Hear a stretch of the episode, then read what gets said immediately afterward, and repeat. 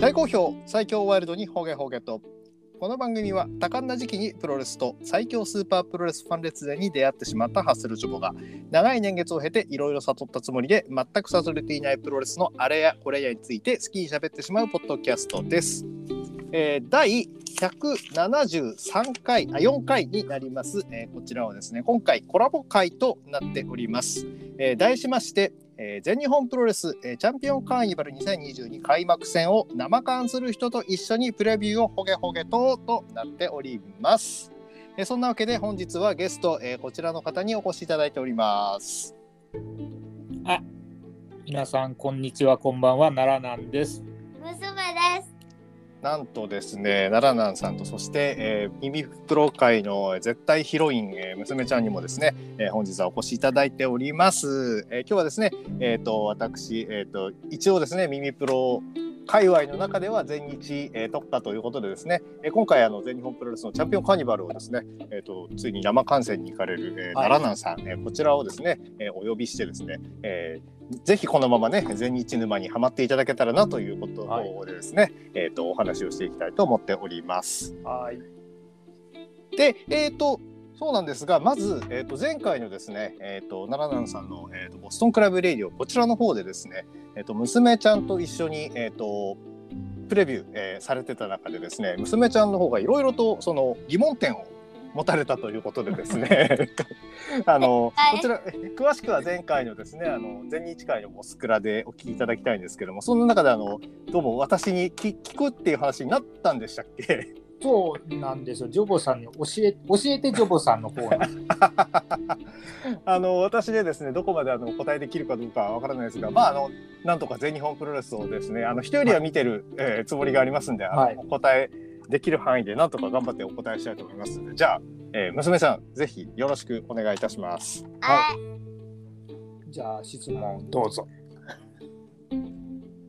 なんていうの。あえっと気になる選手がいるんだよね。うん。この間、ほあの前日のね、選手名鑑のページを見てると、まあまあ、気になる選手がいるわけですよ。あ、じゃあ三人いた。 3人ぐらいいるわけですよね。気になりますねこれは確かに。ね、 これは誰だというのはそれをちょっとあの分かりやすく小学生の私に分かりやすく教えてジョボ先生っていうコーナーです。うではそうですねあの小学生にもう分かっていただきやすくですね、えー、と頑張って説明したいと思いますので、はいでは進めてまいりましょう、ではどの選手ですか最初気になったのはどの選手でしょうかん。えっと、ブラックメンソーレっていう選手。ブラック・メイソーレ選手えっ、とですねこの選手はですねまず、えー、とマスクマンで、まあ、よく多いんですけどもジュニアヘビー級の選手です、はいえーそしてそして、えっ、とですね、えっ、と、ヘビです。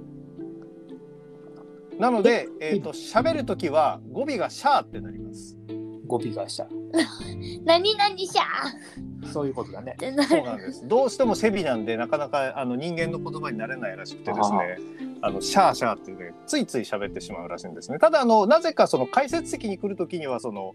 すごいですね。今文明って、あの、自動翻訳機があるんで、ああーのシャーがつかないで喋れるんですなけど。るほ普段は、あの、シャーシャー言ってます。 ど。なるほど。なる。これ出身地すごいですね。どこに行そってんま したなっけ君は。サトウキビ畑だよ。ああそうですね沖いや縄沖縄なんだよ。あのそうなんですねもともとですね沖縄の方にあったのその琉球プロレスですか、えっとそちらの方に、えっとメンソーレ親父というですね、はい。えっとまあ、やっぱりそのちょっとヘビのヘビっぽい、えーレスラーがいたんですがその選手ある日急にいなくなってですね全日本プロレスに、えっと別の選手が上がりましなるてほど。ただその選手も突如失踪してですねはいあ。のあまりにも勝てなくてですねもう急にみんな俺のことをバカにしてるんだろうって言い出して急にいなくなったかと思ったらですねこのブラックメンソーレという選手がですね急に登場しだしてですねなるほど、なるほど。えでっと、はいうん実力的には、実力的にはですね、えー、とアジアタックおこちらを、えー狙い続けてます。 なるほど。はい、わわかりやすいです。はい。で、えー、とパートナーは大森隆夫です。ああ、大森さんなんですね。はえい、、ああんのまり。大森さんはね、あのね、大森さんはこの人、あこのね、かっこいいおじさん。あの私ジョボがですねあの人生の中で一番好きなレスラー大森隆夫なんですけれどもそうこの選手と組んで、えっと大森さんのニックネームがワイルドハートあですね。ええで、えっとブラック・メンソーレ選手が、えっとブラックの名前を取ってワイルド・メンソーレというですねタッグチームでですね、いえっといつもそのアジアタッグを狙ってます。なるほど。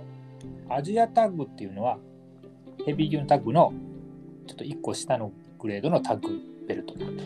そうですねあの無差別級、えー誰がどんなお体の人でも挑戦できるよまうあ、なネベルト、バーみたいなもんね。ではうん。わかるよね。わかる。はい。で得意技はこのですね手がこう蛇の形になってるんで、えーとこれこはいえー、とこれで、えー、と相手の目をついたりします。なるほど。わかりやすい。わかりやすい。。そういうレスラーだ。はい、わかったね。はいい。じでゃあ、、えー頭に乗っかってるのは、えー、とハブですね。うんハブ巻き巻きなんとかみたいだけど違うよ。そうですねそう です。あのそういうレスラーでえーで、まあ、あの全日本プロレスっていうのはですねあの明るく楽しく激しいプロレスあのプロレスっていうとですねあのすごく激しいっていうイメージが強いと思うんですけれども、えー全日本プロレスのモットーっていうのは明るく楽しく激しいプロレスっていうのがモットーになってましてえーその中の明るく楽しい部門をかなり引き受けてくれてる選手なのほど一人です。ね、ファンの部分をね。そうですはい。次わかりやすかったです。次わかったわかった。メンソーレ。ねそれわかった。ありがとうございます。はい藤藤佐藤キビオだっけ。そうです沖縄の出身地ですこれして、これテストに出るからね。出るの。社社会科のテストに出るから覚えとかなきゃ。会嫌い。はい。えっ、と、もう一ついきます。はいあの、次はこのタイガーマスクみたいな人だよね。カーベル一頭。カーベル伊藤選手ですね。カーベルさん。カーベルさんね、全日本前日のね、ホームページでサムネイルをクリックしてもね、ページが開かないんですよね。開かないですね。この主な参戦選手の方はどうも開かないみたいですね。はい。えええーとカーベル伊藤選手、えーとこちらはですね、えーと見ての通りそのタイガーマスク選手に非常に憧れている憧れている憧れているですね。ただですねこの選手えっ、とえっ、と実はですねそのえっ、とメキシコでプロレスラーのライセンスというのを発行してもらって、あれっきとしたプロレスラーです。なるほど。えでただ、えっと別の顔を持ってましてえっとですね例えば、えっと今全日のページご覧になられてますはい。えっとですね横の方にですねあるスあポる。ンサーというところでカーベル伊藤オフィシャルサイトというのがあるある。クリッあクる。あのですねここに広告を打てるぐらいのお金持ち様ですこの人、素顔、素顔出てきた。素顔出てますはいは素い。顔こっち。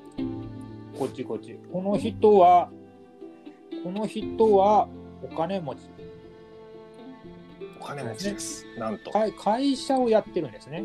そうですねあ出のてきたでその名もその会社の名前がですね、えー、とカーベルというなるほど。会社になってましてあの別に私あーあの社員でも何でもないんですけれどもその100円カーレンタルとかですね、うんそういったことをやってあの全国的な展開をしてまして、えー、と非常に、えー、とお金持ちのお方です。なるほど。このマスクにカーベルって書いてあるの今気づいた ね。なるほどえねじ。ゃあ伊藤はこっちの。こっちが伊藤だよ。こっちがカそーうベでルすね伊藤です。違う違う。マスクかぶった伊藤さんがカーベル伊藤。はい、なので、えー、と時々ですねこうやっていやそのマスクがカーベルで伊藤が本いや、知ら ねえよ。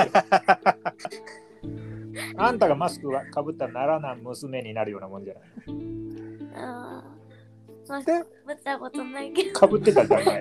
かぶってますドねク。トルのマスクかぶってたじゃん。 2回くみんらいなふ知っざてるよけた。。みんな知ってるよ。も2回くらいふざけてかぶったけど、ブカブカやっうわかりました。で、この人は、その全日本にこうやって広告を打つっていうことは、全日本にお金を、その広告料として払ってるってことだね。そうですたくさんお金をくれる人です。なるほた。ど。ななので、えー、とお金をくれる代わりに、えー、と全日本プロレスのリングで自分が試合をしたいので、えー試合を時々してます。なるほど。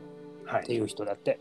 うーね。ちなみにこの土井はタイガーマスクとは違うんですよね。タイガーマスクとは多分縁もゆかりもないと思いますが、はいえっ、とまあカーベル伊藤選手おそらく多分我々と同世代かちょっと上ぐらいうん。 40代後半ばから後半ぐらいなんですがはい。えその人たちは初代タイガーマスクに対して絶対的な憧れを持ってる人が多いので、まあそうですね。ええいやそういうのもあってそのタイガーのマスクをかぶっててじで自分の会社の色である青い色はい。こちらのマスクを作って、えー、かぶって戦ってます。なるほど。えーっと現6人タッグ王者かなえ、ベルト持ってるんですかあのに全日本プロレスにいろいろベルトがありまして大体その PWF っていうアメリカの団体が認定してるんですけれども、はいえー認定してないベルトが6人タッグのベルトがありましてはい。それを、えー、と持ってますねなるほど。わかった。実力者。ではあると。うんはいうんうんはいわかった割とこの人はだから全日にはなくてはならない人でそうですねお金を主お金を下ろすに主にお金面でなくてはならない方おでかすお。金面でお金ね。はいわかりました、はいでは娘の質問コーナートリ行きましょうか最後はい最後トリは最後ですデビル紫。デビル紫来ましたね。またこれ非常に難しい質問なんですが、この人は誰ですか、えもともとですね、えー、とこの全日本プロレス、今上に、えーそのデビル紫選手の上にゼウス選はい手ゼウスさんは知ってますねいらっしゃいますよね。えーとこの このゼウス選手というのが、えー、とちょっと上の方にいる、えー、とイザナギ選手というまた別のマスクマン。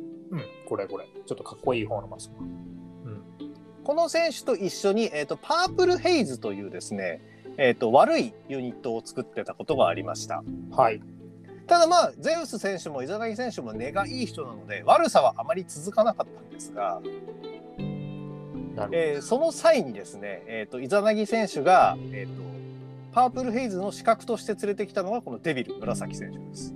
なるほどこの人はじゃあパープルヘイズの助っ人みたいな助っ人です。で得意技はですね、えー、と噛みつきと首絞めですかね悪っ 悪いです。あー、うで大体うがーうがーと言ってます。もうデビルだ。デんビルシャなーんシでャす。ーとが。シャーシャーと。はい、なのであのデビル紫 VS ブラックベンソーレとかはですね非常に混沌とした試合が繰り広げられるという シャーシャー、うがうが、シャーシャー。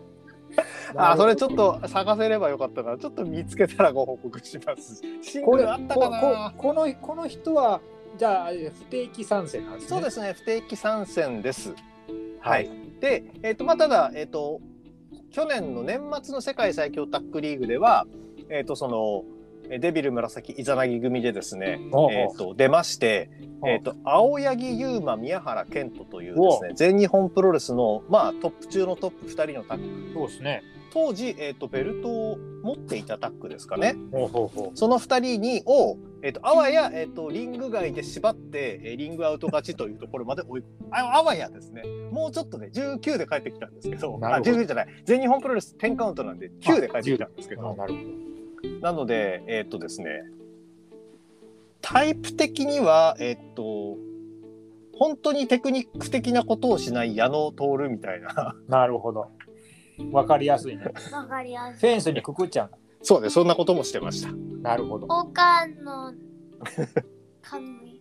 あれもねすごかったです ねねね。わかりました。ということで。じゃああれだな全日のジュニアはなかなかマスクマンは混沌としてるね。くせ者揃いですねね、 ですはねい、。それこそさっきのイザナギさんもあの自らを神と名乗ってますしね。ああ、そうなんです俺は神だ。そうです。おーそうなんですね。分かったうーん。あとはもうね、なんかどっかで試合を見るしかないね。 そうですね。あと立花も気になってるような話してませんでしあた。立花気になってた ね。うあの、肩ぶつかったら絶対ただでは終わらない人ね。んそう。あのこの立花選手なんですけども、えっとちなみにこの格好で試合はしないでですね。あの試合するときはサングラスもあの上も全部取ってめちゃくちゃいい体してます。ああ、ごっついです。しまって特に足がものすごい太くてほうほう非常にあの筋肉質でですねいい体しててですね、はいただ、えー、と試合中そのメンチ切ったりとかですねやっぱりやるんだあのヤンキー座りしてですねあのメンチ切ったりとかすはします。うんメンチメあのンチ切るってなんかこうガンをつける、えー、とこう相手を睨みつけるみたいなことはしたりします。ねやめてやめて見習わないでただですね実は実力的にはあの全日本プロレスではそこまで活躍できてないんですけどもともとはその、えー、と芦野翔太郎選手のアンファンテリブルはレッスルワン時代に芦野翔太郎選手と同僚だったぐらい、あはあえー素質は非常にありますので、えー、と現在ちょっと吉立キングダムというところがですね非常にあのもったいないんですがあの今なるほ後の活躍を期待したい選手の一人です。なるほど。わかりました。まあ、吉達っていう選手は知らなくていいわ。 それは知らそうですね。それ、それはまた後で話す。うもうそれはし、こそれは小学生は知らなくていーんなんでい。それは大人の話。なんでじゃあ、ジョボさん、こんな感じでもう、聞いてればよかった。娘の。じゃあそれジョボさん困るな吉達を小学生に分かりやすく説明してっていうとうんすごく悩んじゃうからそうですね。あのうなんちょだっと、ええ非常に悩んでしまうと言いますか。 はあいん。まり個性がないってこと。個性だけの人だ素晴らしい。そうです。そういうことですね。わかりましたじゃああの OK わかったわかった。いいうん。まはいたね、あの、きあの、お父さんと一緒に見てて、興味湧いたら、あの、ぜひ聞いてください。ジョボさん質問箱あるから質問箱に入力したらい い。お待ちしております。はい。じゃあジョボさんあの娘の質問コーナーありがとうございまはい、こちらこそ、じゃあね、なんか娘ちゃなんん、かありがとうございました。わかったこと。す。あ違うよ。俺を言わなきゃいけない。こういう時は。 ありがとうございました。はい、こちらもコラボさせていただいてありがとうございました。わかったことは、なんだよ。デビル紫と、あうの、メンソーレが戦ったら、ん。うん。めちゃくちゃうるさくなりそうってこと。はい。それそれで、は最正解弱です満点。やったーはい。はい、ありがとうございました。ありがとう。では、えっ、と、このまま、はい。えっ、と、進めていって大丈夫でしょうか。はい大丈夫ですよ。はい、さよなでらは、はい、ではですね、えっと、まだちょっと可愛い声聞こえておりますが、えーこのままですね。えっ、と、全日本プロレス、えー、2022、えーチャンピオンカーニバル、こちらですね。はいえー開幕戦プレビューの方とですね、一緒にやらせていただきたいと思いますので、改めまして、えー奈良村さん、どうぞよろしくお願いいたします。はいよろしくお願いいたします。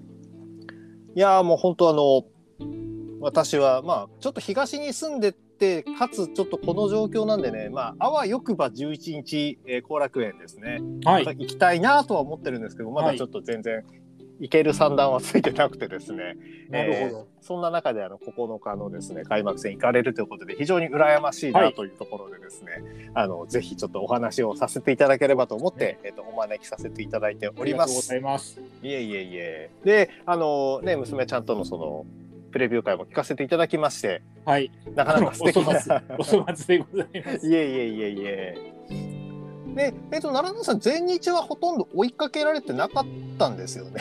前日ね、前日、そうなんですよね。はまず生が初なんですよね。あ、そうなんですね。えっと、そあうなのん、去年、その、大谷カーニバルで非常に盛り上がられてたじゃないですか。はそれでも、えっと、大阪大会、その時はで、じゃあ行かれてはいなかったんですね。そうなんですよ。あの時はね、大谷が出るって決まってから、えもうえ全日本プロレス TV をあ契約して、ええあの、はい、サブスクで見てました。あそうなんですね。じゃあ、えっと、全日本プロレス自体が、えっと、それは、えっと、そっか、新日派だったんですもんね、ずっと。そうですね、大谷派です。大谷派。 で、あの、またそのプロレス観戦、生観戦に、えっと、戻ってこられてからも、全日は、えっと、行かれたことがなくて。そうですね、前日はね、なんか、そうなんですよ。あの、どうしても新日、新日の世代なんで、えええええ全日は新日じゃない方であんまり触れてこなかったんですよねなんか周りがそうだったんですよなんとなくああでも分かりますあのあのちょっとすいません語弊あったら申し訳ないですけど全日派って全日も新日も見るんですけど新日派って新日ばっかり見るケースがそうです、私の周りでも多かった気がします。うん、で当時ってね昔の話なんですけどあの、えテレビのね時間がはいワールドプロレスリングは1時間ものだったのにはいあの全日本プロレス中継ははい。 30分番組だったんですね関西は。ああもう短くなっちゃった後なんですね。ですえねーでなんか見てもちょっと感じ違うなとそれこそあの前ちょっと話したラクロスとかええジ・イーグルとかがはいパトリオットと3人で出てきてなんか6人タグマッチやってるのとか見てなんか垢抜けねえなって思ってたいや当時はあのじゃあそんなそんな子供でした。わかります。だってあの最終的にですね、だって一大会を1ヶ月かけてやるだから30分しかないから、そうっすね大きい大会のやつを30分で4回に分けてやって、しかも途中はしょったやつをってなったんで、かなり全日ファンからとしてもあの全日本プロレス TV13 ってなってたんですけど、ああれは非常に不満でしたね。あそうなんですね。ええへえなるほど。であすいませんでそんなわけでじゃあ今回全日本プロレス、えー興味を持っていただいたはい理由はございますでしょうかいやあのねもう本当に全日のはい全日大好きな人たちに言うともうにわかで申し訳ないんですけど、あの大阪見たいプロレスがないんです もうね先週にええあのニュージャパンカップの決勝が新日のがあってはいでしばらく来ないんですよ。あそうーでで今月西西なくて東に固まってますよねそうですねでノアなんて全然来ないんですよね。あね、名古屋で泊まっちゃってそそのあの頼みの名古屋の大会もまだ次が決まってないみたい、ーあそうなんです かうん、でなんか見たらあ全日あるじゃんってって思ってえちゃん、ちゃんかんのお開幕戦だよしかも見たら公式戦6つやんのって思ってこれお得じゃねって いやいやあの正直非常にお得だと思いますだって6試合シングルあるのは他ないですからね他そうですねええ、あの最終戦とかもあの2つに分けてそうですね AB 分けてましたよね AB 分けてますんで、AB の試合全部やるってこれ気合入ってるなっていうのは非常に思いましたね。で、えっと場所がねエディオンの第2なんですけどはい、エディオンの第2は1月のノアで行っててええ、割とコンパクトでねあのいいなっていう印象があったんですよね。あの私も全日本プロレス TV で大体見ると非常にあの見やすい会場だなっていうふうには、はいええ思ってます。ので、えっともうこれは行くかと。いやいやいやここはもうぜひですねあのなんとか沼にはまってもらわないとなということで私も今日は気合い入れて喋りますよ。あー。わかりました。ちょっとあのそのその気持ちにつ押しつぶされないよ うに。いえいえ、ほら、あの、何しろね、あの、前回、その。石川修司 VS 宮原健斗をですね強くプレゼンしてですねあの耳プロ界の大御所の気持ちを動かしかけた途端にですねあのその直後にあのクソデカビッグマッチを新日ノアがですねシングルマッチ放り込んできてですねあっさりと本位にされるというですねあの苦い経験をしてますんで、ね、まああ相手があれですよねザックオスプンだったりね。ザック・オスプで中島し塩崎じゃ無理。ねえー、あれはちょっとね、あーあの、本当に、取り合ってますよね東の方で。いやいや、本当あれは無理と思ってですね、しかもしかも東って言っても長岡が東に含まれてて、そっちに持ってかれるんだから、まあ、まあそうですね。えーまあでもしょうがないですけどね、あの試合だったら、確かに見たいですもん、見れるんだったら。いやでもあのあの今回ねええ、にわかにちょっと YouTube で勉強したんですよ。あはい、でねえっとちょうど3.29が新木場でしたっけ、そうですね。ね、あれがなんかねセミとメインがすごいあのチャンピオンカーニバルのプレビュー的な6人タッグになってて、そうなんですよだから16人タッグで2試合なんで全員出てたんですよそうですね、あれがね、あのすごく YouTube のそのまとめた動画とか、そのええ後マイクとかがすごく分かりやすくてですね、あで、にわかな熱が上がってきてるのは事実です。あそこれは非常に面白いじゃんんって思って。やっぱりねその前日なかなか急に参戦が決まって急に大物が来てっていう場合もあるのではい、そうじゃなくて今回みたいに前哨戦でうまく盛り上げて、そううででねちすすね、ちょょっっととちょっと丁丁寧でしたね。ね、あの初めて見ていただく人にもですね非常には伝わるのかなっていうので、はい、そこは今回前日頑張ったなって思いますね。そうですね。えでら、偉そうに言いますけど いやいや、あの、すごいキャッチーでね、フックになってるのがあったのと、だからそれ見たから、その後の記者会見ありましたよね。 あはいええあれもちゃんと見て、ご覧いただけましたか、あの、勉強してます。ありがとうございます。、はいい。やじゃあそんなわけでえーっとどうしましょうかねえーっとまずちょっと試合じゃあその前にですねその今見ていただいた記者会見とかえーっと、はい3.29の新規版のとかでですねあの選手の強さのイメージってつかめましたえー、っとね、いや、これはね、いやー、一応ね、やったんだけども、いや、なんか、分かってねえな ーって。あのやっぱり名前よく聞く人と全く聞かない人今回分かれてると思うんですけど、はいはいじゃあ逆にどうでしょうあの名前、えっと、よく聞いてたなっていうのはおそらく多分宮原健人とかあ、いや、です知ってよまねす、。知ってます。あの、そこら辺は分そかうる。ですあの大谷カーニバルの時にもご覧になってるじゃないですか。はでじゃあそれ以外で今回初めて名前聞いたあんまり見たことないってなるとどのあたりになりますやっぱり、ホンダ。ああそうですねまあ若いですし本当に本田選手は。でも、ホンダぐらいですよ。あとは、飲むそうですか。あそうですね野村君も見たことないっていうだけで聞いたことはでもある感じです、ね。なんとなくあの知ってますけど、ええなんかあの、あれじゃないですか、野村って人、もう一人いたじゃないですか。ああ名古屋の方ですか。そうですね、だからちょっとね、どっちっていう感じのレベルの知識だっった、あのこの間の試合を見るまでって感じですね。だから YouTube 見て、ああこの人はなんか、なんかで、岡林とかのた。そうですそうです。シングルとかで、なんか、あの YouTube で見たことあるなって思い出しました。野村拓也選手は大日本プロレスのトップの一角ですね。そうですね、ベルト巻いたことあるっていう。そうなんですよ。はいであとはそのやっぱりあの安倍文則選手とはいのタッグのアストロノーツというのも非常に有名な方ですよね。はい。ですんでそうなってくるとまあなかなかその強さの作り方いやもちろんその T ホーク選手とかは他の団体でご覧になってるでしょうし、はいはい、この間も生で大あ阪で見ましそた。うかそうか。ね入江選手とかもねあの結構いろんな団体に上がってるんで馴染みはそうそうですね、ゼロワンで見ました。あそうか。そうなると逆に他の団体であんまり見ないの熊原慎吾が逆に見ないんじゃないですか。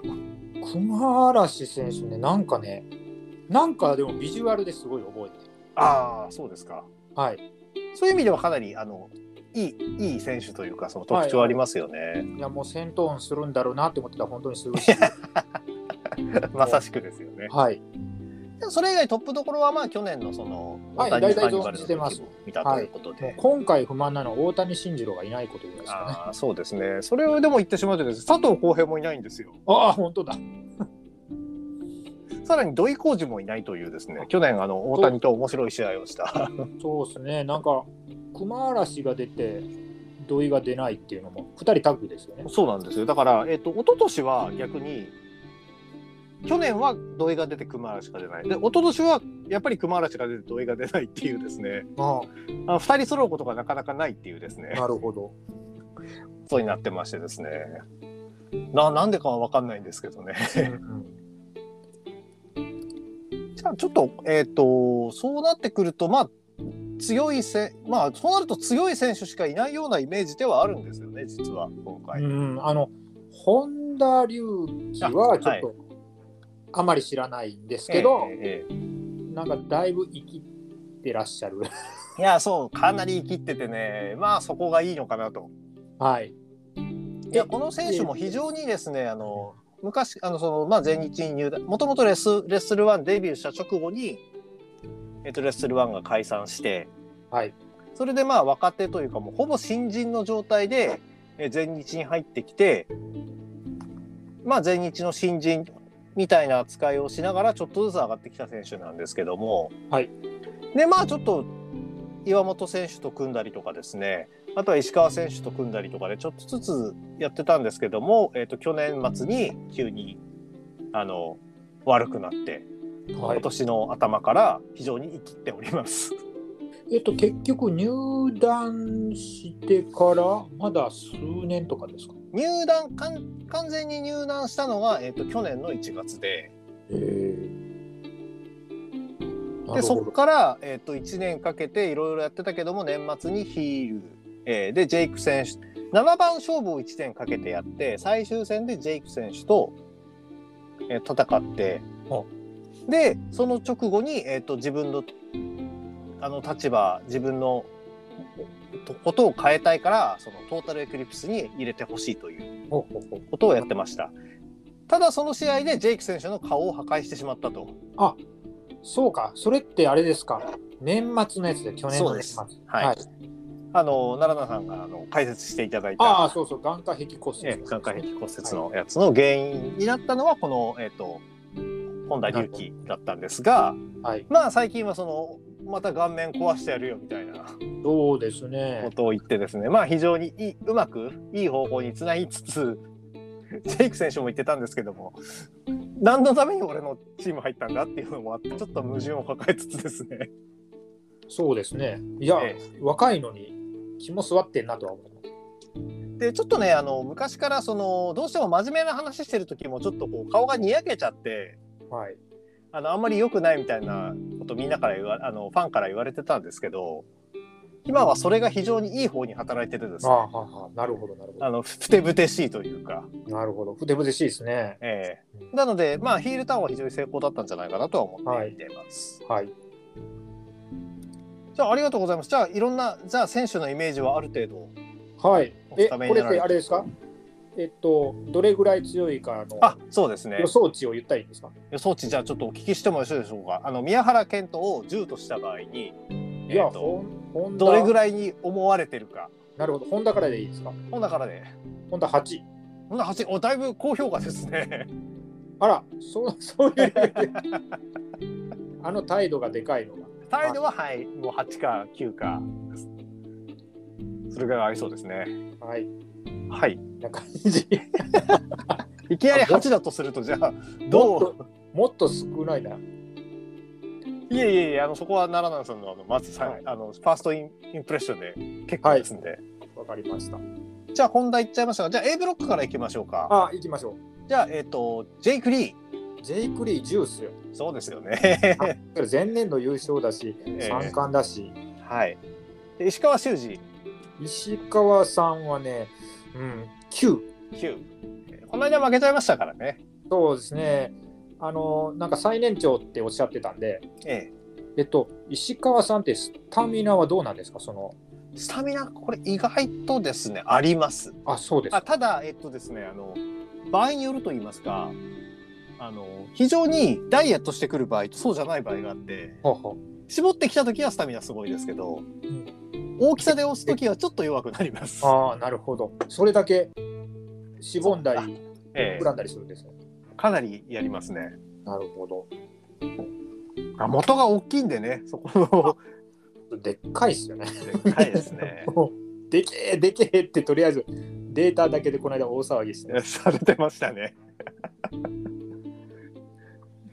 まああのなんか開幕戦がね入江とやるのですけどそうななんんですよかねリベンジらしいですねこれもそうこの間あのベルトを取られてますんではいここはなんとかはい、ねあのリベンジしたいところかなとは思ってます。はいこのガオラっていうのはまああれですかネバーみたいなもんですかそうですね。えっ、と、インターコンとか US よりは多分低くて、ネバー。ネバーに届くか届かないかかな、価値的に言うと。やっぱりどうしても全日って三冠の価値が非常に高すぎるので。ねええただ、まあ、あの、ガウラの方もいろんな選手が、それこそ秋山選手が長いこと持ってたこともありますし、歴史あるんですねええ、でまあ、あの去年はその石川選手が葛西純とやって取ってはははそれで価値を高めてきたとかっていうこともありますんなるでほどそういう意味ではまあネバーに確かに近いのかなっていうなとるほころどですね。はいわかりましたはいえー、でじゃあ次、えー、と芦野翔太郎芦野こちらはいかがでしょうか足の9です9で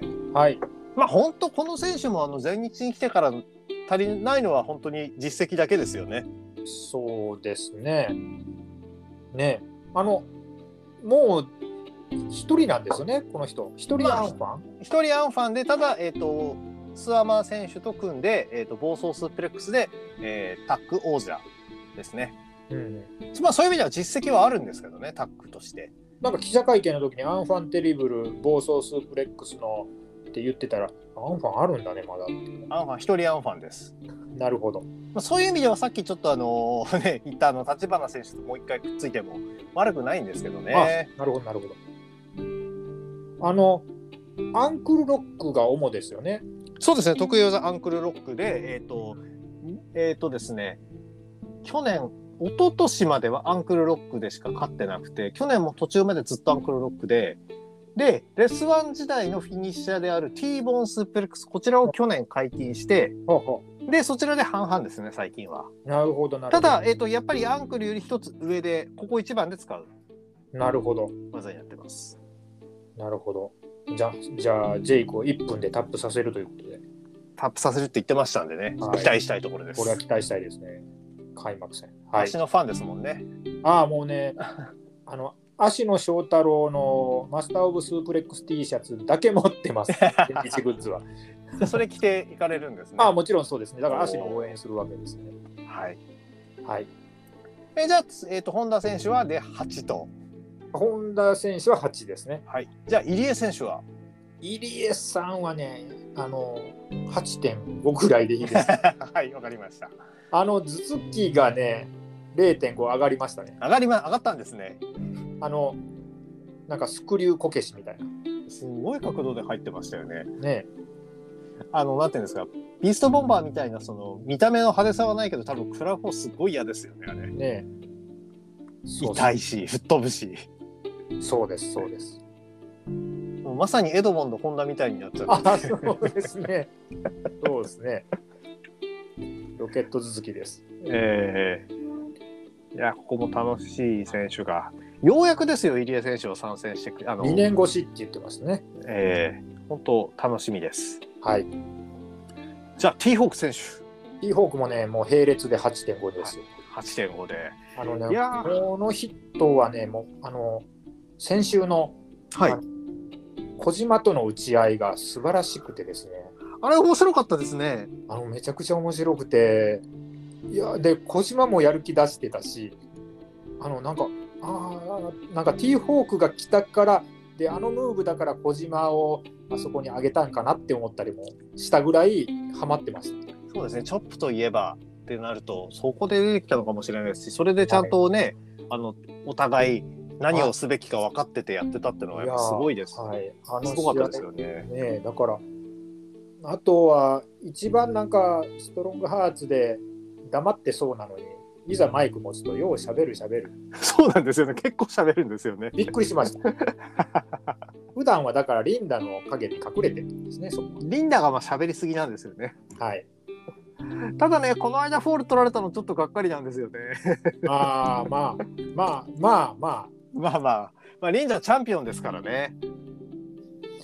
任すわけにいかないっていうのもわかるんですけあ、れどそも。うですね、そうですねえ。ー次につなげなきゃ。まはあい。でも、今回の出場選手の中でも、マイクのうまさは、なんか飛び抜けてそうな気がしますいね。やー、すごいですね。やっぱりどうし、あの、ストロング初勢はすごいですがよ。って感じがします。で、まあ実力はだからもう、ストハーで並列ぐらいの8.5かなと自分では思ってるんで、まあ、この2人のね、入江とティーホークのね、やるじゃないですか。マッチアップありますね。どこだっけえーっと、4.23の千葉ですか。ああ、これは楽しみですよねいいっすね。同門対決というのもありますんで。この日だってあれでしょあし、えー、じゃあ、ジェイク・ホンダマルでしょここも同門対決か。すごいっすね。千葉、4.23の千葉は実はすごいという。すごいな。熱そうという熱い。確か面に。白そうっていう感じですね千葉か。いけない距離じゃないけどな。いやだからこうやってね結構調べたらね今回面白いじゃんってなってるんですよ本当にそう、あの、ストファーだからこう分けてとかじゃなかったんで、そないこがあえてこう、なかなか面白い部分ではあったのかなと思いますね。はいじゃあ A ブロックは、えー、ジどェんイなク感じ10、石川9、はいアシノ9、はい本田8、入江8.5、ティーホップ8.5というはいぐらいではないかという ことをで、えっと勝敗をいろいろ予想されてるわけですね。あまあなんとなくですねはいはい、じゃあ B ブロックもちょっとお聞きします。はいで、すみません、ちょっとあの基準にした宮原健人が10ということ10で、ですね諏訪間は諏訪間さんも10でしょうあーまあそうですよね。私も10だと思います。ここは並列ですよね。ねでで諏訪間なんか今回ちょっと宮原君ってやたらというじゃないです かあれがまたこああれのは最近ですか最近ですねあのですねあれも説明しますとその前回のその大田区大会、えーはい3.23の大田区大会でブードゥーマーダーズはいはいこちら髪がの毛赤くしてましたよ復活入し場はい見ましたよ入場見ましたそうあの悪い集団に昔入ってた時のことを思い出して悪くなりましてまあ対戦相手がそのトータルエクリプス今全日で悪い悪い、まあ、ヒールうんですよね。でそのヒールなんだけども、まあ、中途半端だということで、えー、と俺が本当のそのヒールを見せてやるっていうことでその、まあ、タルさんとかですね、あえー、と呼び込んで、まあ、昔のブードゥーマーダーズのメンバー近藤修二、えー、と河野、えーそして、えー、と歳三あそういったメンバーをこう呼び込んでですねブードゥーマーダーズで5対5でやったわけですね。はい、でその中で、えー、ともう最終的には諏訪間がですねあえて諏訪間さんじゃなくて諏訪間と言いますが、はい、諏訪間がですねもう椅子持ち出してぶん回して、えー、とレフェリーにも一撃加えちゃったのかな。あそれで、えー、と神林レフェリーがダウンして、えー、と和田恭平レフェリーが入ってきてノーコンテストああになりました。でまあ和田さそんの和田さん鉄だ柵とかも全部こうぶん投げちゃったりとかしてああ大暴れしたわけですねでまあセミですよそれが。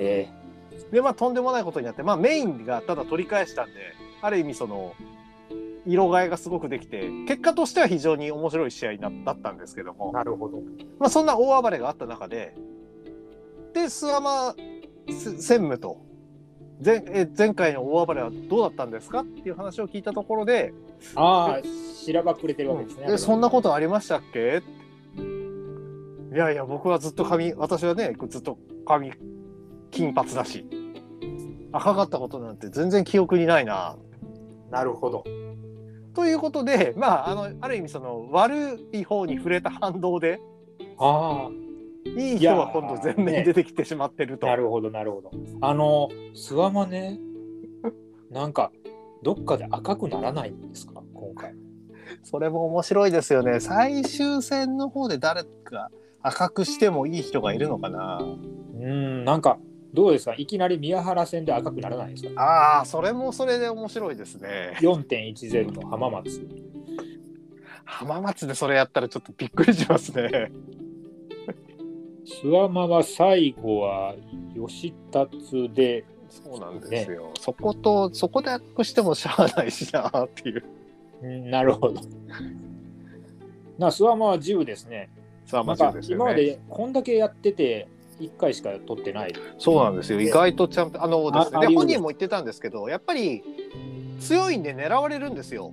はいあのスワマにだけ勝っとけば実績として次のステップに進めるみたいな扱いをされるので、ああなるほどみんながスワマの首を狙うんですね。なるほどなるほどそれもあってなかなかその優勝できないなるほどケースってのが多いっていうふうに分析してまあすあ。なるほど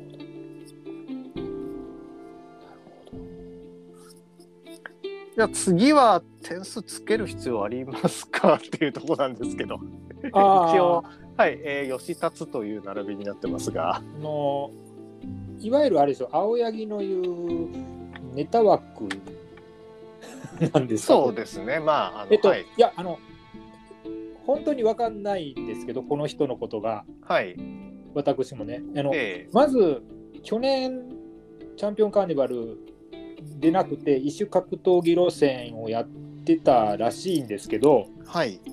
それはどうなったんですかもうあのーなんていうんですかね。うやむやになりました。もうあのーなんか呼んでくる人がいなくなったからもう終わりだったんじゃないですかあね。あなるほど。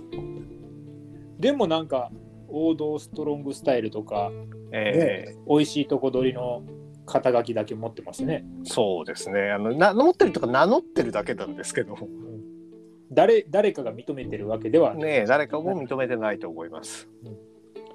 あのなんかね高い服着て記者会見 いやあれの青柳の返しが最高でしたね。ねね着て着られてるものの価値が下がるんじゃないか的なこと言ってましたよね。やっぱ青柳いやそういう意味では全日でマイクセンスかなり高いですよね青柳ああは。確かに確かに。あの吉達さんは結局あれですか技としては丸め込んだりしてちょっとまさかの勝ちをかっさらう可能性がある枠ですかまあそうですねあとはあの一応吉達、えーえファンタジーえなんだっけなあのプルマブランカですね、うん、うん、あれでそのギブアップとか締め落とすっていうことはやりますね。ああそうなんですね。はいななんんで、あの、はい。その辺で、大体、西川闘技場とかも多分その辺で勝ってるんじゃないですかね。はあなるほど。あのじゃあほほとんど興味なくて見てないんで、あ の、だいぶ、あの、全全日ファンにその扱いってどうよ。あわかりました。はい察しました。はい。なるほど。でも正直、正直、土井浩二ここで良かったんだけどな、っていう。ああですよね。ええはい。はい。じゃあ、ちょっと点数は特に。点数ねわかんないからわかんないから5にしちゃっあ、はい。じゃあ、それでお願いしますた。。はい。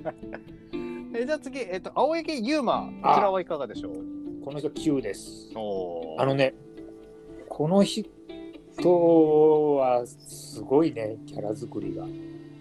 はい、もうきょ去年からね嫌なやつだなって思ってたんです、嫌なやつだなって。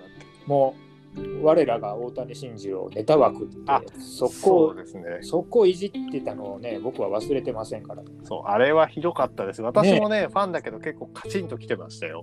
あねの青柳好きだけどカチンと、大谷もね、好きなんで、カチンとたは来てまだしたたけど。だまああの大谷がね青柳とのシングが勝ってあのはいそう我々の留言を下げてくれたあしっかりとね、あの、の毛先切りチョップでぶち倒しましたかえーいや、良かったですよね。しっかり、あの、やることやったって感じが。らはいはいそういう意味でもプロですよね。はいででですが今回自分をネタ枠とええいうようになったのではいダークホースとも言ってますよねそうですね、うんでやっぱりこの選手かなりやっぱり若くてはい1995年生まれだから27まだええそれでこのこのあれですかあちこちいじり倒すんですかそうですだって宮原宮原までいじってたじゃないでいすやかもうもう誰も誰もかももう自分以外全部敵ですからねああもうこの人ねあのあこの人やっぱ悪い人だわって言っ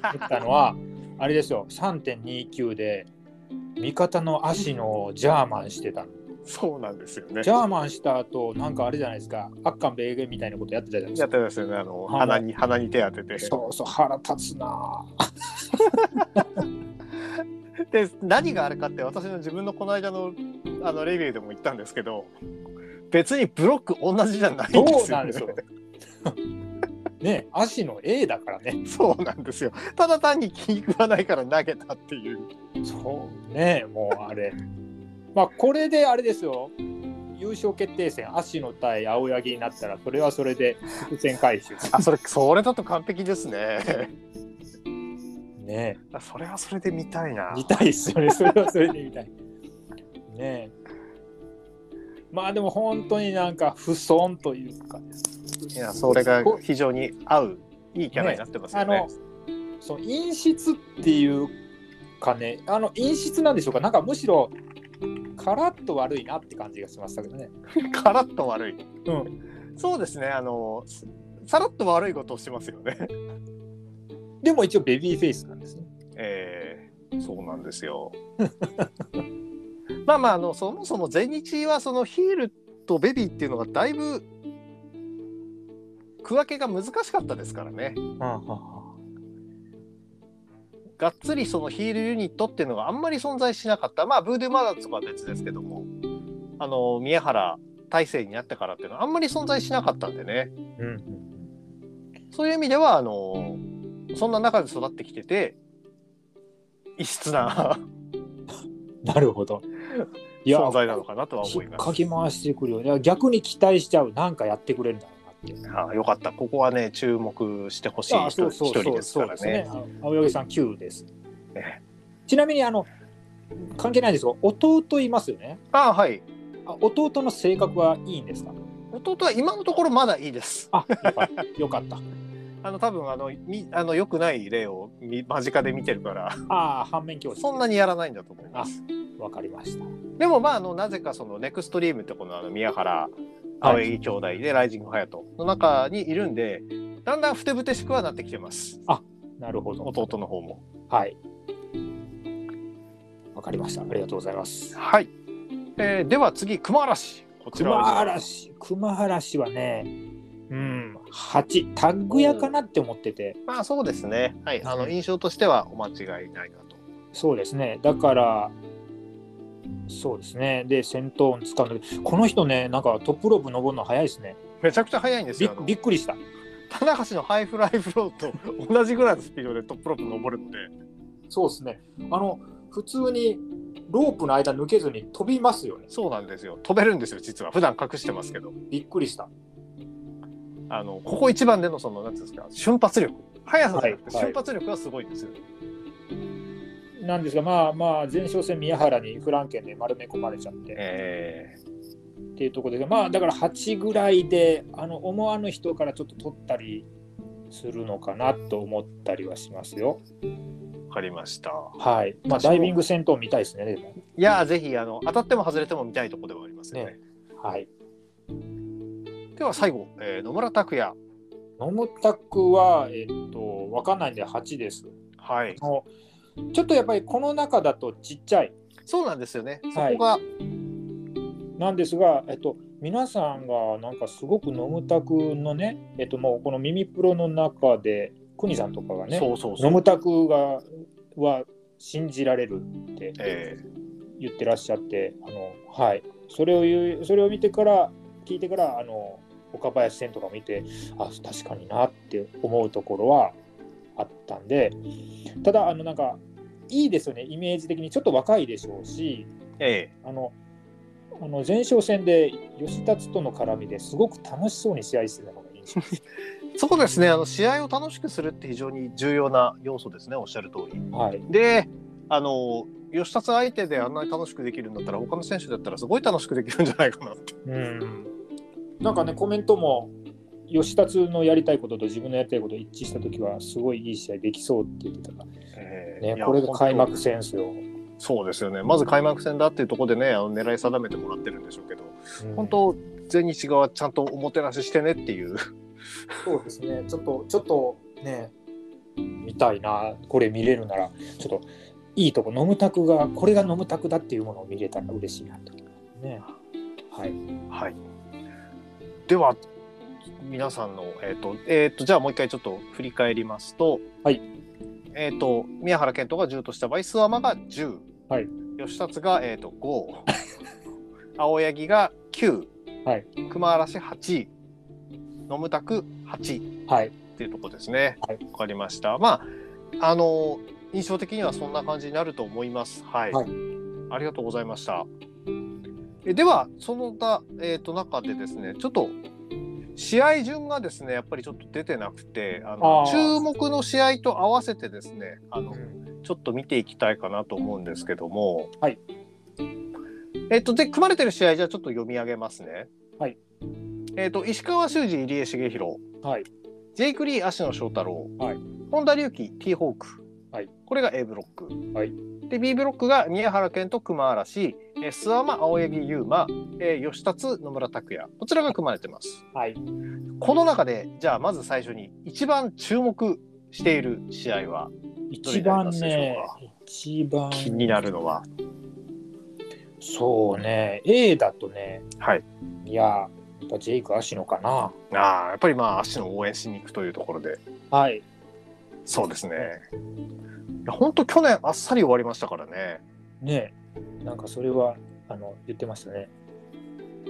え、どんな終わり方だったんですかあれはですね、一瞬、確か強あレフェリーを一瞬縦にして、足野がひるんだところに、一気に膝で畳みかけたのかな。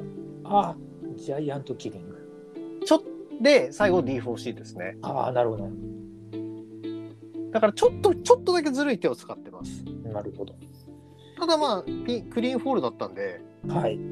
あの、言い訳は多分してなかったはずですね、な足る野。ほど、なるほど。なるほど。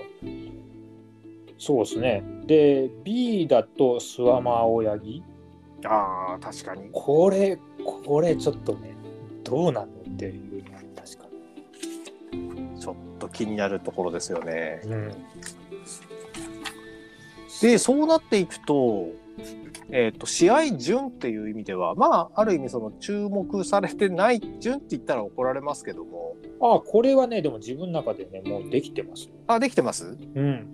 一番。前は吉達の無卓でしょ。ああ、ホで、はいその次がホンダ T ですね。ンダ T。はい、でその次がっていうとそうだな石川入江なんのかなそうだなうんはい。で宮原熊宮原熊。で次どっちどっちがどっちでどっちがメインだって話ですけどえいやーどうでしょうねえ確かにどっちもメインイベンターばかりって感じになりましたね、そうですねなるとうん、まあジェイク・アシノがメインでもいいかなって思ったりもしますけど、わかんないですね。あの、あ前日は諏訪間青柳でグッとくるかもしれません。ええまあ一応ただ、あの、足野も全日所属なんで、あそうかそうか、もうなってるんですね。ええなんで、そうなるとどっちがメインでもおかしくはなさそうですね。はい。いや、ありがとうございます。いや、あの、私がやっぱり思ったのとしましては、はい宮原健人がメインかどうかって、あそうですよね。えええっとそこに尽きるんですよね、正えっ直。と、三冠だからってメインじそゃうないじゃあことかないケースもあるんですよ、ある全んで日すねは結構。ただ、なので、でちょっとじゃあ、この後のちょっと勝敗の方とも絡んできてしまう話、そうですそうです勝敗予想とも絡んできてしまうんですけども、宮原健人がメインだと、ほぼ宮原健人勝ちなんですよ。ああ、なんか、それはあるし、大会をえ宮原が占めてる絵っていうのはあのね最高最高ですをやらないとえええ終われないしお客さん帰らなさそうなんで。そうなんですよ。で、今年は特にゼウス選手がいないので、あ去年までは大阪のメインって大抵ゼウス選手だったんですよね。はははははなるほどね。ただそこに今年はいらいないということで、ねでそれで非常に難しくなってるんですよねなるほどなる考ほど。え方が。ただまあやっぱり対戦相手が熊嵐選手でメインになるかって言われるとは疑問符はつくところではあるんですよね。うんうんさあどうなるのか。いやなので私はここだけ悩んでました。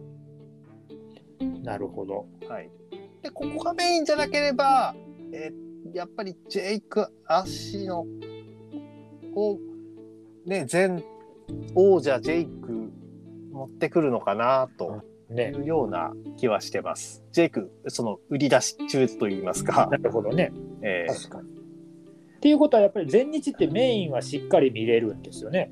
のはずです。はい、じゃあ OK です。はい。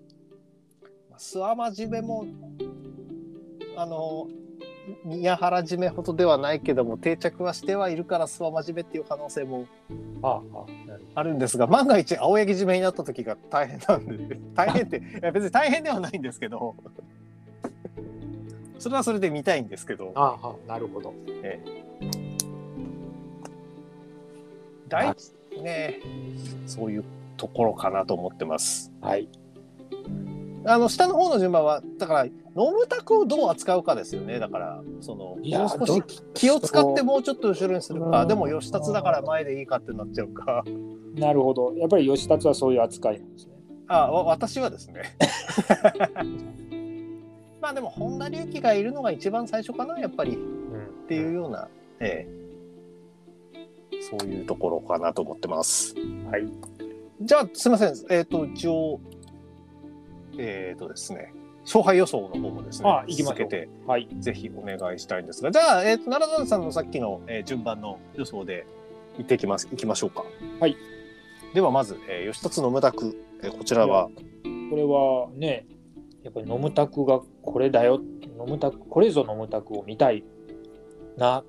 飲むタクって多分ね、こっちにいると見る機会なんてそうそうないんじゃないまあ、来日を見に行くっていうことがなければないと思うんですよね。そうですよね。なんで、まあだから、噛み合えばいいものができそうだというノムタグのコメントを信じて、はい。割と試合内容を期待しちゃったりしてるんですけど、まあ、だから、意外と吉達の蹴りも入れてましたよね。あ、そうですね。えーはいまあ、これは、でもノムタクですよ。ノムタク、うん、私も正直ここはノムタクだと思ってます。はい。あの、ちょっとですね、あの、吉達って結局、相手がものすごく蹴ってくる人に対して、あの、プロレスってほら、やったらやり返すじゃないですか。はい。なんで、思いっきり入れてくる可能性がある相手に思いっきり蹴らない節ってあるんですよ、吉達って。なるほど。それに対して、ただ、ノムタクの場合は相手が、思いっきり入れてこようが入れてこまいが、思いっきり蹴るから、だったら思いっきり蹴ろうって多分思いっきり蹴ってると思うんですよ。なるほど。 だから、ある意味、その、噛み合っちゃってる。 うんうん。あの、固く入れれば入れ返されるっていうのは、この暗黙のルールじゃないですか。そうですね。だから、諏訪間とかにあんまり固く入れてるところ見たことないんですよ。ああ、吉達が。 吉達が。なるほど。でも、ノムタクの場合は、遠慮してければ、遠慮した分損なんですよ。 なるほど。何しようが固く蹴ってくるから。じゃあね、ちょっと、ノムタクはその他の B ブロックの他の4人とも、この後の試合でどんだけ入れてくるかはそうなんです見よ。ものですよね。ええだから入れることを期待して多分いると思うので、そこはぜひその全日のリングでもはい。ノムタクは見せてほしいなっていうふうには思ってます。はい。いやこれでもしね私の吉達の見方変えさせたらノムタクよっぽどすごいですよ。あそういう意味でもちょっときある意味期待はしてるあ、なるほど。戦な果るほだど。とはい。思ってます。私もノムタク勝利には一。票です。じゃあえっ、と次がえっ、とホンダ T でしたっけ？はい。ですよね。ホンダ T の場合。 T は、ホンダ T は T かなまあそうですよね。うん、もう、あ歴然とした経験値の違い、うん場数の違いはあるかなと。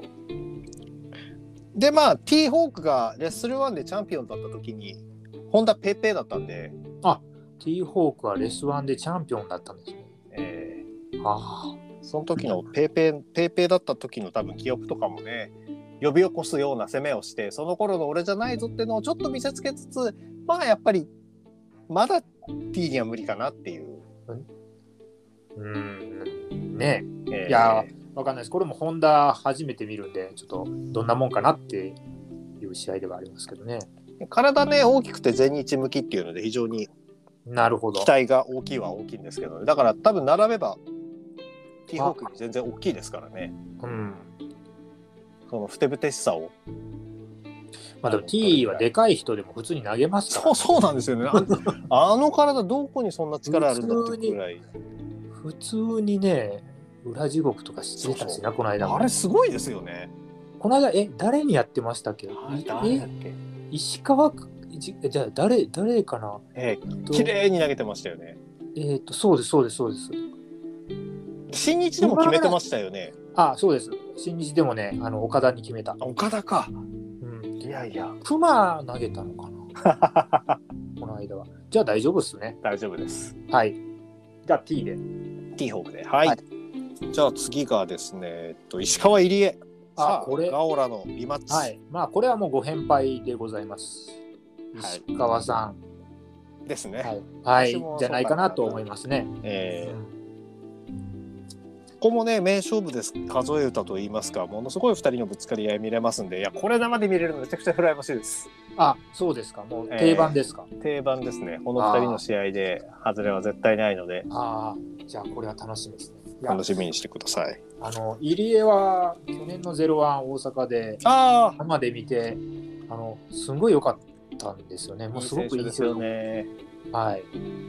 あのラリアットのことって国さんが前やってたじゃないですか。ああーはい一番好きなラリアットをビーストボンバーに入れましたからね。おーあの弾け飛ばしはいいですよねはい、まあ自分も回るっていうんですけどいやあれはすごくあの見た目もよしねあのなんかすごく記憶に残りますねラリアットってそのどうしてもその打つ人のねあれによって変わってくると思うんですけどやっぱり自分の個性出せるラリアットってはい非い常にいいですよねいですはい、まあ、間違いなく出るでしょうしそうですねはいではここはえーっとただ勝利は石川とはいはい、まあご返杯はいわかりをまし期た待しておりますはいではえーっと続きまして宮原熊嵐はいこれはねはい熊です熊ですかうーんいやわかんないんだけどあのこの間のフランケンで随分ご立腹じゃないですか熊さんですねだからこれで正々堂々勝負しろよって言いながらなんかまさかの丸め込みを決めな熊ががら逆に熊はできるんですか熊はですね丸め込みというか押しつぶしてフォールと無理やり取っちゃうことはありますあそうなんですね、特にあの、えー、とフライングボディアタックはあはこちらの切れ味が非常にいいですあじゃああり得るなありえますそういう意味ではありえます、いやーだからちょっとこれは宮は宮原黒星発信えを実はちょっと予想しちゃったりーしていやあの私もですねあのずるい言い方ではあるんですけどこれメインだったら宮原が硬いと思うんですけど、はい逆にメイン以外だったらその宮メイン以外かつ宮原が優勝だとすると あなるほど初戦敗北からスタートっていうなるほどそのよくあるなるほど話っていうのはあり得るのかなっていうのでここ悩んでるとこです。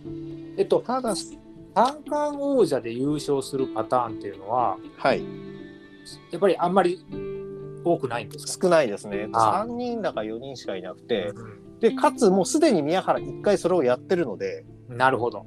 でこで今回その史上初の三冠王者で2回目の優勝を果たすっていうのを公約に掲げてると思うんです目標にしてるね。わけですはい。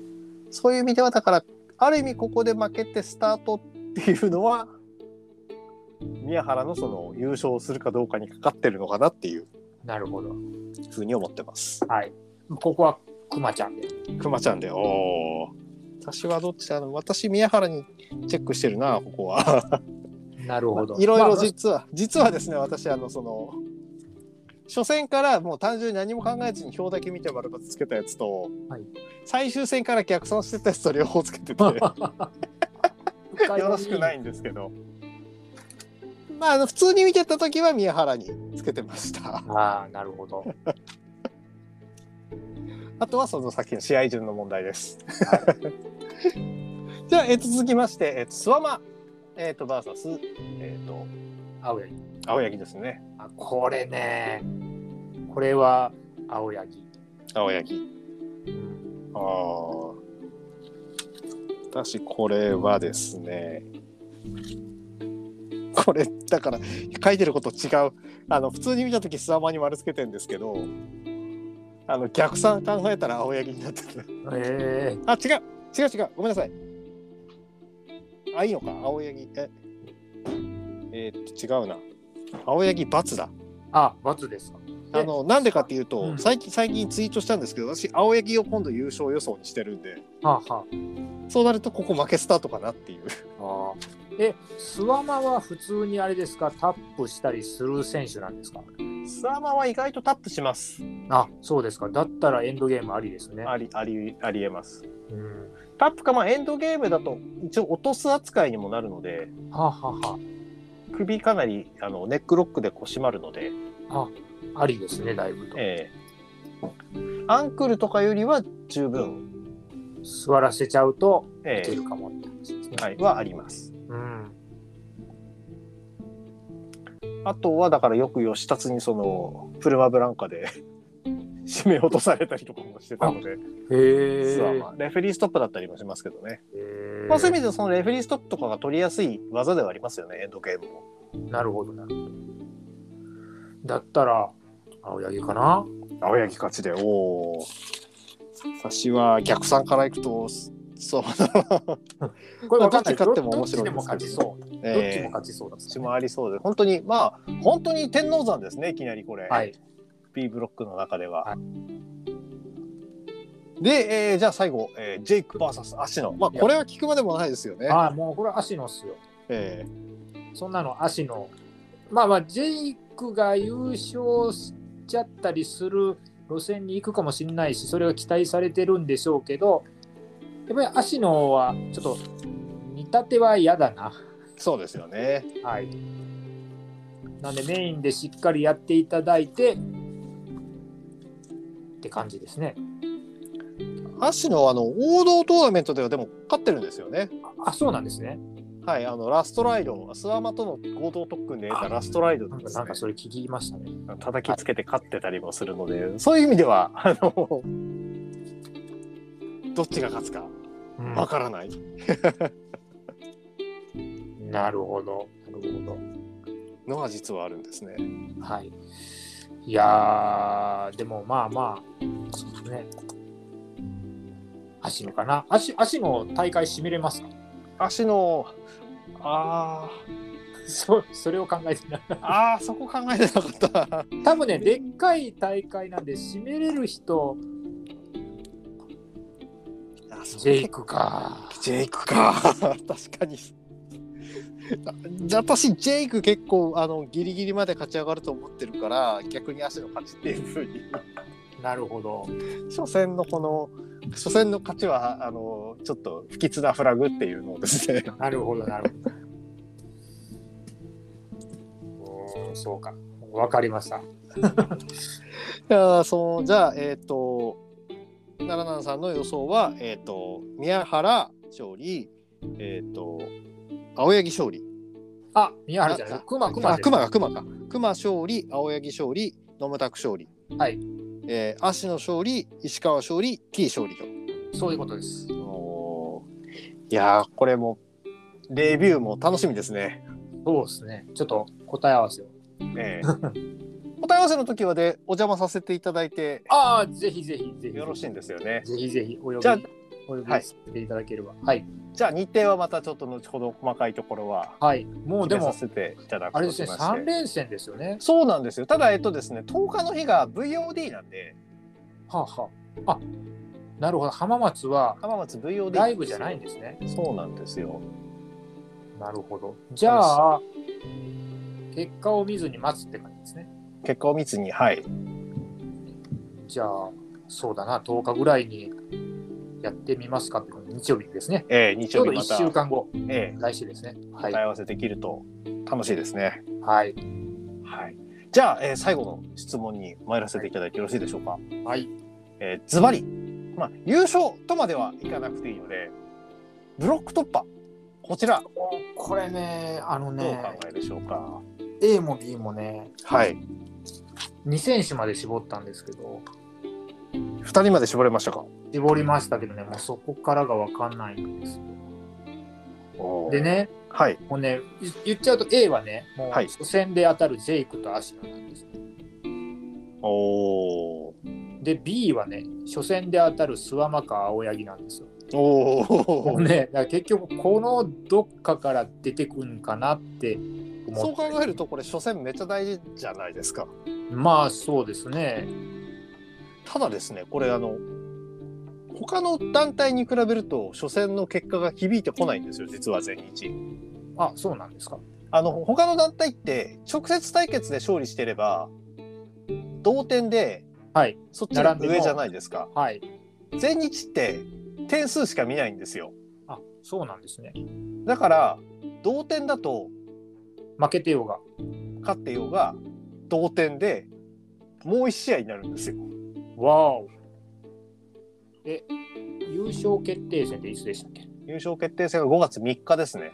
あだから5月3日にもしかしたらその第1試合とか第2報で代表者決定戦が織り込まれる可能性も実は、ああ。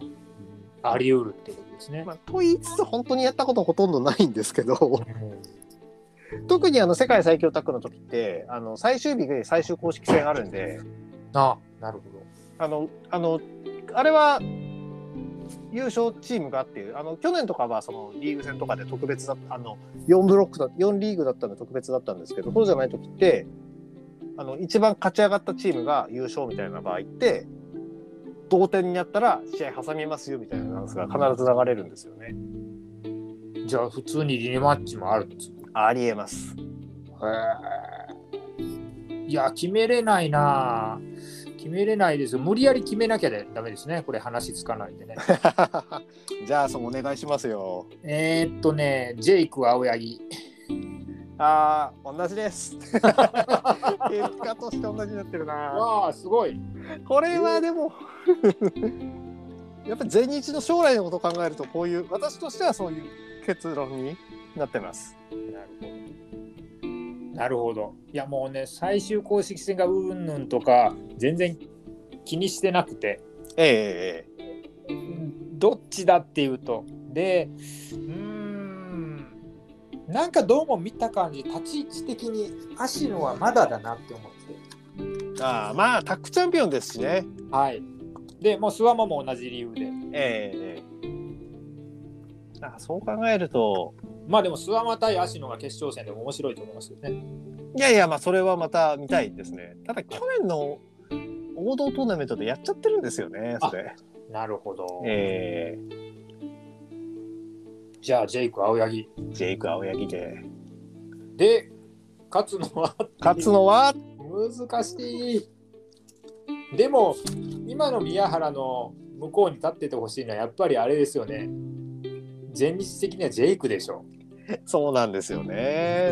あの不本意な形でベルトを落としてますんで。うん、落としてか渡してますんでただただですよそこを見据えるとですよ、もう一個先でもジェイクっていつでもある意味挑戦できるのかなっていうああなるほどそうなるとここでは私はさっきも言ったようにここでついに、えーあの優勝した青柳が宮原に挑戦してあで次は次のビッグイベントでは宮原対ジェイクっていう。青柳は取れないと取れないと残念ながら。かなっていうふうにちょっと思ってます。なるほどでもこの辺でね、なんか手にしておきたいですよね、青柳も。青柳優勝してキャラ変じゃないですかキャラ変ですか爽やかになりますか真面目 スワマじゃないですかいやまあそんな感じですねはい、い。そうかすごいジョーさんと予想がブロック突破があったいやー合いましたね。いや、でもしっかり、あの、すみません、ちょっと偉そうな言い方になりますけど、しっかりかなり考えていただいたみたいで、ああそうですねいや今回ね楽しかったああ、よかった、それは。あのなんかね、そう、YouTube の動画とかすべてなんか噛み合って、あ まあ、いい感じで、はい、あの、競歩ゲもね、聞いて、そう、新規場大会の聞いて、ね、あの動画を見ると、スッと入ってきますよね。切りもみ式の時とか入ってきますもん ね。あ。ありがとうございます。いやーでも本当そう考えるとですね、試合本当こうやって改めて見ててですね、はい、羨ましい。いやいやいや、めちゃくちゃ羨ましい。これはちょっとね、いや、ラッキーです。はい。え、ジョボさんは生はなしですか今のところちょっといけるかどうかまだ怪しいですね。いけるとしたら11なるほど。に行きたいなーって、ちょっとその辺はうまく、ね、あの、ちょっと折り合いを、まあ、どっちかっていうとその家族との折り合いなんですけど、なるほど。いやでもなる後楽園決勝戦も後楽園なんですよね。そうなんですよ。ただ多分、後楽園はチケット余ってない気がするんですよ、決勝の方は。あなるほど。いつもやっぱり結構満員なんで、かつゴールデンウィークの真ん中なんで、なおさら行きづらい。あそれを考えると、4.11。で、4.15の新木場は、やっぱり新木場でチャンピオンカーニバルなんで、ほぼ満席になっちゃうんですよ。あ。あ、もうキャパですね。キャパ的な問題もあって。はいそれを考えると、やっぱ4.11がいいんですけど、T ホーク、アシノとかめちゃくちゃ見たいですよ。 ああ、絶対面白いですよね。絶対面白いですよ。純粋に面白いプロレスが見れる。えー、スワワのムタクとかもあるんでね、はい。ちょっとあの、行く、あの、伺い立てていくか、こっそり行くか、その辺はちょっと考えます。 そうですね。えまあでも楽しい。い一一年で一番盛り上がるのが、まあこことーそうなんですよ。最強タッグですね。そうなので、なんとかこう、まあ本当ね、予定ではこの辺はもう全然行けるようになってると思ってたんですけどね。ああ、確かにね。えー、まだちょっと待って、まだちょっと怪しいかなって感じで。いはい。やというはい。ということで、ちょっと公式戦はい6つ、あの、これ幸いとばかりにちょっと楽しんでこようと思いますので、はい次のあのレビューの方はぜひとも、では、ボスクラの方で。はい、お邪魔させていただきますので、あの、はいぜひちょっとまたよろしくお願いあはい、いたします。よろしくお願いいたします。あの知識のなさを補っていただけて 盛り上げていただけると思いますので、はい、いえいえいえ、では、えっ、と、あの、私ももちろんね、あの、リアルタイムでは見るように見てですね、い、あの、いろいろとちょっとまた、楽しくお話できたらと思いますので、また次回もぜひよろしくお願いいたします。。ありがとうございますす。では、えっ、と、本日は本当にどうもありがとうございました。はいでは、ありえっ、がとうとございました、すみません、あの、本当に私のね、ところで、あの、宣伝していただいて、でどれだけ効果あるかわかんないですけれども、最後に、あの、一言、あああ、のあ、のーどうぞ。はい、じゃあ、えっと、あのーボストンクラブレイディオ、ボスクラっていうプロレスポッドキャストを、えっとやってるんですけども、前回ですね、最新回でですね、このチャンピオンカーニバルの開幕戦の予想を全く全日を知らない娘と基本情報だけでやったっていう回をあのねあの送って結局のところあ結果言わなくていいやあのというあやっぱりなというあの展開になってきてるのであのもしよろしければあのねあの一度聞いていただいてまああの明るく楽しい全日みたいなポッドキャストなので よろしくお願いいたします。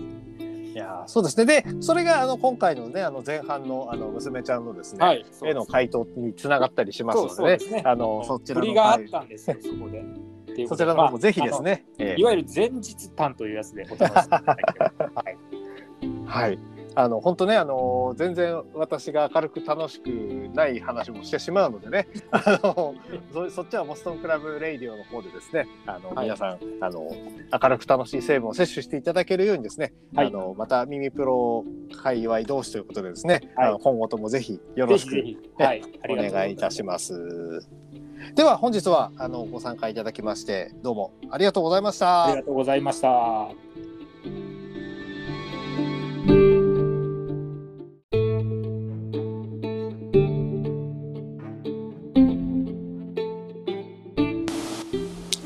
いや気がついたら1時間半以上ですね、えっと喋ってしまいまして今までもねあのスペースとか、えっとスタイフとか、えーそっちの方でコラボとかさせていただくことっていうのはたまにあったんですけれども、えっとポッドキャストこちらを使ってのねコラボっていうのが今回は初だったっていうこともありましてですね、えっ、と、奈良南南さんにはいろいろ、えっ、と、教えていただいたりしつつですね、えっ、と、無事収録を終えることができました。